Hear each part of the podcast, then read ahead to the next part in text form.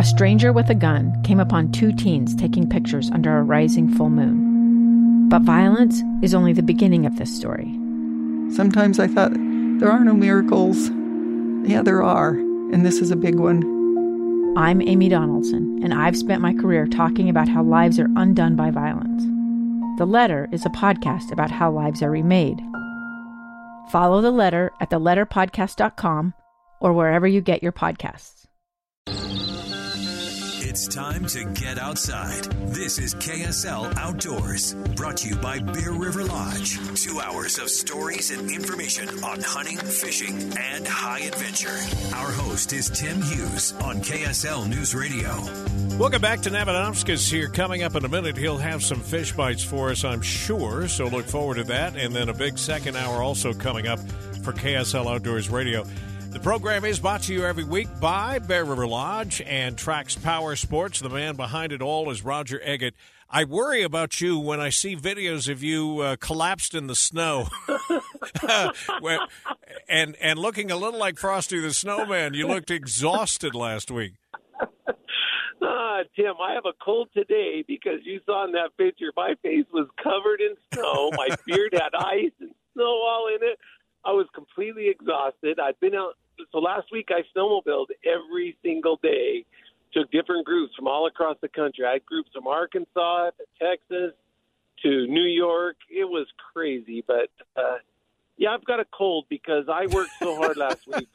well, it, it, was brutal. Kind of a sideline question here. Uh, that we didn't plan on, but since you've mentioned that people are coming from all over the country, how do they learn about you? I'm curious. You know, it's thanks to KSL, truly. This radio show, and also we do digital marketing with your group there at KSL, and they do whatever magic they do, and it gets our word out all throughout the country and throughout the world, I guess. But uh, people don't realize out there. People don't realize, uh, and this will be sort of inside baseball talk to listeners, but uh, KSL is one of the original twelve 50,000 watt stations, which in simple terms means that we were originally set up with 11 other stations around the country strategically in case of an emergency to uh, help get word out, you know, to uh, listeners in our areas.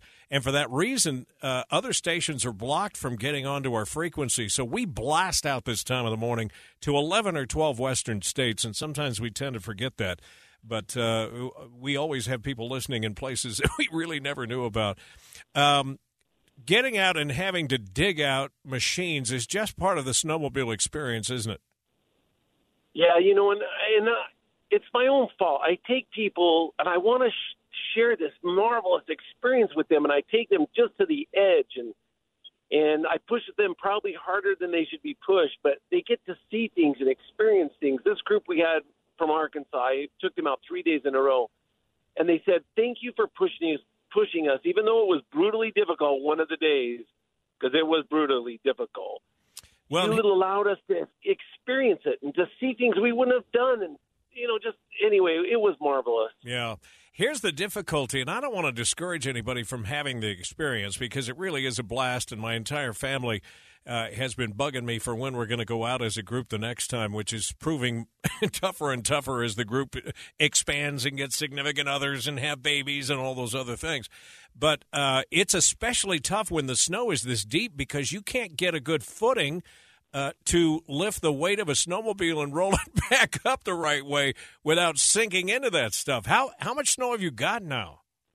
You know, last week before the big storm came in on Wednesday, we had 200% of normal already snowpack at Bear River Lodge. And then we got three to four feet at Whitney Reservoir last week. And we were snowmobiling in literally 10 feet of snow.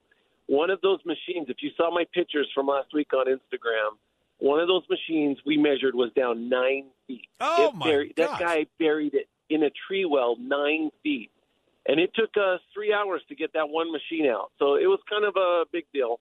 Yeah, and I was exhausted. I'm but, yeah, uh, I'm sure. What kinds of challenges does it pose for you there at the at the cabins when you get that much snow? Well, we had two feet of new snow at the lodge, so we had all hands on deck, plowing the parking lot, shoveling the walks, trying to get the machines clear. And meanwhile, we've got dozens of snowmobilers showing up, so we got to get the machines out. But logistics are challenging, and you know today it is snowing. It's there's just so much snow. I don't. I'm sure we'll be snowmobiling for at least. We've now set our close date at April 10th, Mm. so we'll be out there for another month. Well, that was my next question, and you know, it's always uh, sort of like uh, reading the crystal ball here because who knows? But uh, my guess is you're going to be extending that season, and it does make it a challenge for you to then get the wheeled machines out and start planning that part of your year. Right. You know, late snow hurts our business because people want to get out and enjoy the summer and the spring and get out and play outdoors. And if snow still sticks around, you know, I think either there are pictures on my Instagram. I took my brother Rich and his son Rockwell to we snowmobiled on June 23rd, five or six years ago, and I'm sure this year we will be snowmobiling into June if we want. Yeah. Um, and if you think getting out of the snow when it's uh, January, February, and the temperatures are in the teens, it's not much more fun when it's what uh, Craig Gordon at the Avalanche Center calls manky and things are melting all around you. That gets even more of a challenge. Yeah, no matter what, it's a challenge, but it is fun. Snowmobiling is such a fun activity, and if folks don't want to get out in the snowmobiles, come out in those Defenders. You know, I took this group from Arkansas one night. We hopped in two Defenders and rode up to Whitney Reservoir in the dark at night with heaters, and we were all joking and laughing and comfortable. That's a great way to go see the forest is in those enclosed Defenders. So. If you don't like cold weather, come hop in one of those. Well, speaking of having a good time and uh, hanging out with people that uh, enjoy the same experience, the rally in the valley is this weekend, right? Right, Saturday for the so when this show airs, come on up because we'll kick off at ten o'clock, nine, ten o'clock, eleven o'clock Saturday morning. We're doing this rally in the valley. We'll have hundreds of snowmobilers descend on Bear River Lodge in the National Forest, and we'll go out and have a great time. There's a poker run, lots of great exhibits, good food, great giveaways, prizes. It's just a great time to get together. Is it a fundraising thing or really just to get together? Yeah, they raise funds for the Utah Snowmobile Association, which they then in turn use those funds to do trail maintenance, to to lobby for trails, and just take care of the snowmobile community and the outdoors. So Yeah. it's a good opportunity. But there's still a chance if they're listening to this because this is uh, as this airs, it'll be a little after six thirty Saturday morning. They'll still have a chance to load up and come your way. Yeah, just head up to Evanston, turn right on the Mirror Lake Highway, and come out 30 miles and come see what's happening because we'll be going on all day at Bear River Lodge, think- all day, and literally there will be hundreds of snowmobilers. And is it just one day or is it all weekend? Nope, just Saturday. Okay. Um, I also got an email blast from you. It's about that time of year, although we just established the fact that you're going to be delaying your close probably for the winter uh, snowmobile season. It is that time of year when you start thinking about selling off your uh, some of your fleet anyway. And man, uh, there's always some great deals for people that want some gently used machines.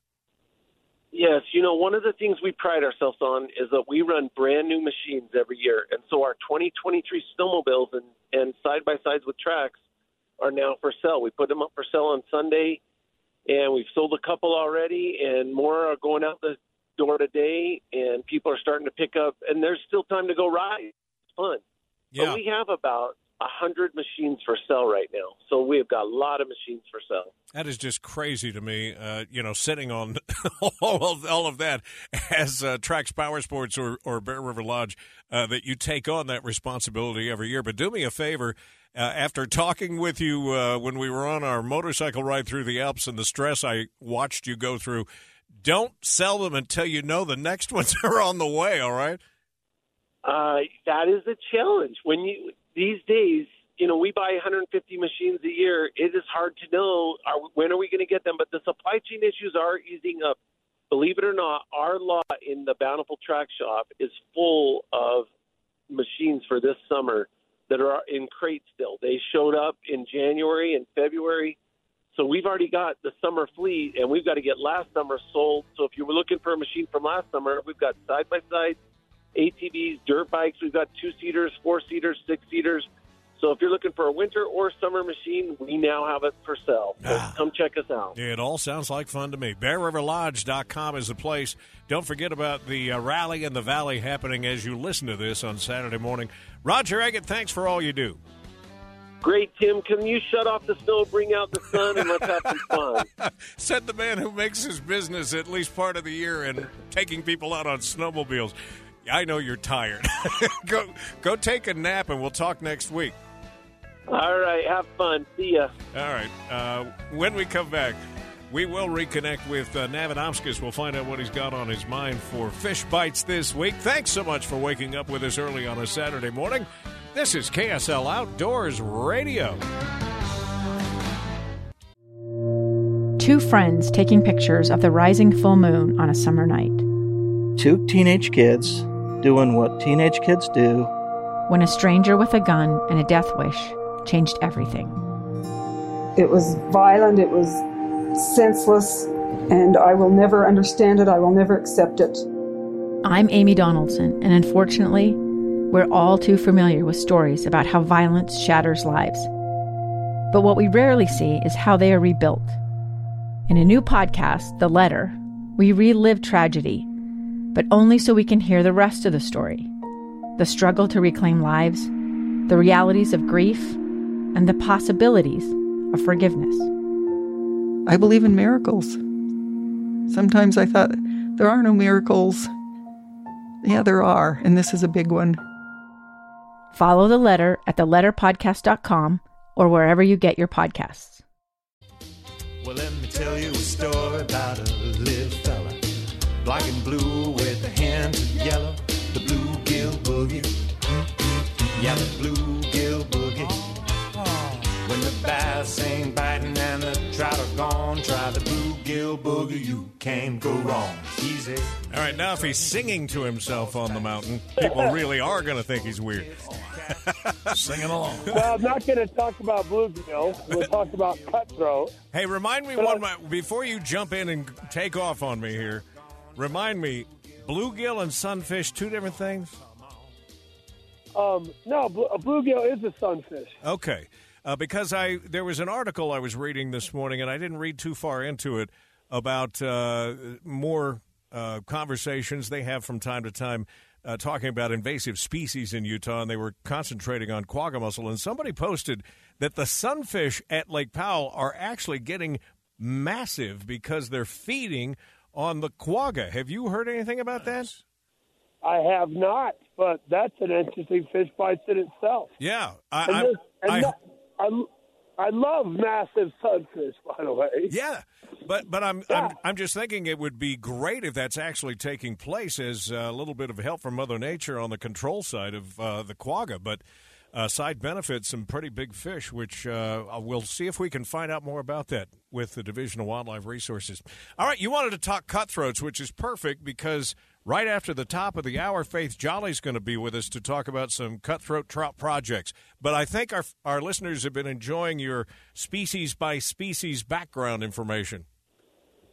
Well, in fairness, that's trout. I've been just talking trout, and I know that's what people prefer.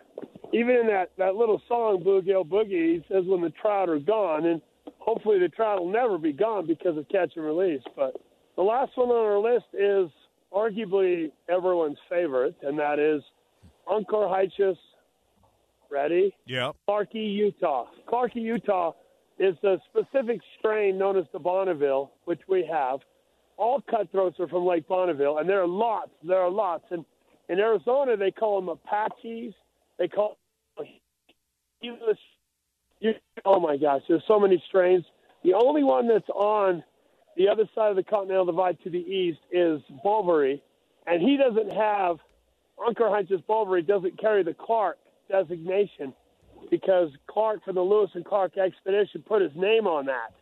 So all the cutthroats that exist west of the the Rocky Mountains um, are Clarkii, and then whatever strain that is. Okay, Oncorhynchus Agua Bonita, that's the one that comes from the other side of the um, Great Basin in in the Sierra Nevadas, which is the golden, another favorite, which has been planted.